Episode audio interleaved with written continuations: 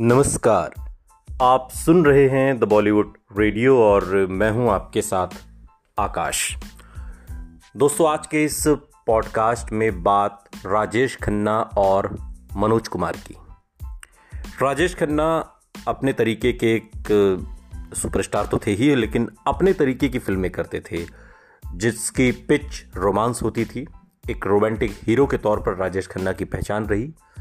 और उन्नीस सौ उनहत्तर से लेकर बहत्तर, तिहत्तर तक बैक टू बैक पंद्रह सुपरहिट फ़िल्में देकर राजेश खन्ना ने एक ऐसा मुकाम हासिल किया जिसे आज तक कोई तोड़ नहीं पाया। लेकिन मनोज कुमार जो एक तरीके से राजेश खन्ना के सीनियर थे एक्टिंग की दुनिया में, लेकिन वो कहते हैं ना कि कभी कभी फ़िल्मों के ही क्लैश नहीं होते, दो हीरो भी आपस में कुछ इस कदर भिड़ जाते हैं कि कुछ बात बड़ी हो जाती है। और ठीक ऐसा ही राजेश खन्ना और मनोज कुमार के साथ हुआ। अब बॉक्स ऑफ़िस पर फ़िल्मों का क्लैश होना तो कोई नई बात नहीं। और यह किस्सा लंबे वक्त से चला आ रहा है। कुछ ऐसा ही साल 1972 के दौर में देखा गया। जब एक साथ एक ही समय पर दो सुपरस्टार की बड़ी फ़िल्में बॉक्स ऑफ़िस पर टकराते टकराते बची थी। हालाँकि फ़िल्मों के क्लैश से बचाने के लिए उन फ़िल्मों के डायरेक्टर ने अपनी आपसी सहमति से रिलीज़ डेट में बदलाव कर उन्हें रिलीज़ किया था। लेकिन राजेश खन्ना की फ़िल्म सुपरहिट निकली थी और मनोज कुमार की फ़िल्म बुरी तरीके से फ्लॉप हो गई थी। हालाँकि इस फ़िल्म के गाने बहुत अच्छे थे। और हम जिन दो फ़िल्मों की बात कर रहे हैं, इसमें एक राजेश खन्ना और तनुजा की सुपरहिट फ़िल्म मेरे जीवन साथी और दूसरी मनोज कुमार और जया भादुड़ी की फ़िल्म शोर थी। ये दोनों ही फ़िल्में साल उन्नीस सौ बहत्तर में रिलीज़ हुई और कहा जाता है कि ये दोनों ही फ़िल्में एक ही डेट पर सिनेमा घरों में आने वाली थी।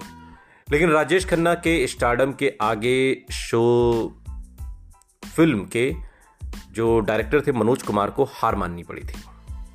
क्योंकि सुपरस्टार की फ़िल्म बॉक्स ऑफ़िस पर सुपरहिट साबित हुई और एक रिपोर्ट की माने तो मेरे जीवन साथी के प्रोड्यूसर हरीश शाह की किताब का हवाला देते हुए एक बार बताया गया कि हरीश शाह ने अपनी किताब में मनोज कुमार की एक हरकत की जमकर आलोचना की। बात के दिनों में जब उन्होंने अपनी ज़िंदगी नामा अपना लिखा। और इस किताब के अनुसार हरीश से फ़िल्म डिस्ट्रीब्यूटर ने फ़िल्म मेरे जीवन साथी को डिले करने और इसे फ़िल्म शोर के साथ रिलीज़ न करने का अनुरोध किया था। हरीश शाह ने डिस्ट्रीब्यूटर्स की बात मानी और शोर फ़िल्म की रिलीज़ के एक सप्ताह के बाद उन्होंने मेरे जीवन साथी को रिलीज़ किया। जबकि राजेश खन्ना उन दिनों सुपरस्टार थे। रिपोर्ट में आगे लिखा गया है कि मेरे जीवन साथी के रिलीज़ के बाद जब हरीश मुंबई के अप्सरा थिएटर का हाल देखने के लिए पहुँचे कि वहाँ पर फ़िल्म को लेकर क्या पधापी है, लोग फ़िल्म को कितना पसंद कर रहे हैं, कितना नापसंद कर रहे हैं, टिकट काउंटर पर क्या हाल है, ये तमाम चीज़ें जानने के लिए हरीश अप्सरा थिएटर का एक हाल जो वहाँ पर सिनेमा हॉल में वहाँ का हाल देखने पहुँचे। और उन्होंने वहाँ पर देखा कि सभी टिकट खरीदे जा चुके हैं और अब ब्लैक टिकट स्कैपर लड़कों द्वारा पच्चीस रुपए की सस्ती दर पर बेचे जा रहे थे। और ये देखकर वो थोड़े परेशान हो उठे, क्योंकि ब्लैक टिकट से उनकी फ़िल्म कलेक्शन पर भारी नुकसान होने वाला था। उन्होंने टिकट बेचने वालों जो लड़के थे उनसे सवाल किया तो पता चला कि ऐसा करने के लिए उन्हें मोटी रकम दी गई है। और ये गेम किसी और ने नहीं, बल्कि मनोज कुमार ने खेला था। रिपोर्ट की माने तो मनोज कुमार राजेश खन्ना की फ़िल्म से टकराव नहीं चाहते थे। उन्होंने टिकट खरीदे थे और अब उसे खराब रेट पर मार्केट में बिकवा रहे थे। आमतौर पर ब्लैक में जो टिकट होता है, वो महँगा बिकता है। लेकिन मनोज कुमार ने एक ऐसी चाल चली जिसमें वो सारे टिकट पहले उन्होंने खरीद लिए। उसके बाद ब्लैक टिकट को वो सस्ते दर पर बेच रहे थे। और ऐसा कभी होता नहीं है, लेकिन अब देख लीजिए। फ़िल्म इंडस्ट्री में कुछ भी हो सकता है। खैर, ये उनकी सोची समझी एक बड़ी चाल थी।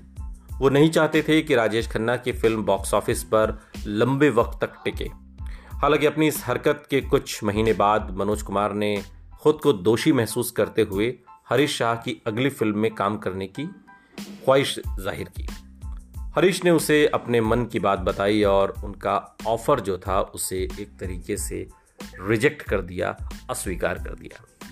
लेकिन आपको बता दें कि मेरे जीवन साथी बेशक सुपर डुपर हिट फ़िल्म रही और चूँकि वो उस फ़िल्म का, के दौर का हिस्सा थी जिसमें राजेश खन्ना का तिलिस्म फ़िल्म इंडस्ट्री पर जादू चल रहा था उनका। और उसी दौरान मनोज कुमार, जय भादुड़ी की ये जो फ़िल्म आई, शोर, ये फ़िल्म कहीं ना कहीं दब कर रह गई। लेकिन इस फ़िल्म के जो गाने हैं, वो आज भी लोगों की जुबा पर हैं। और इन्हीं में से एक गाना गाना है अगर आपको याद हो तो। एक प्यार का नगमा है मौज़ों की रवानी है ज़िंदगी और कुछ भी नहीं तेरी मेरी कहानी है। फ़िल्म शोर के सारे गाने सुपर डुपर हिट रहे और अब जब गानों की बात हो रही है तो फिर ये गाने लिखे किसने थे?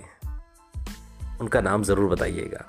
हिंट आपको दे दूँ दिल्ली में रहते हैं और अभी आ, लास्ट ईयर लास्ट ईयर तो नहीं एक डेढ़ साल पहले की बात है, एक रियलिटी शो में भी वो आए थे। गीतकार का नाम बताइए। सुनते रहिए द बॉलीवुड रेडियो सुनता है सारा इंडिया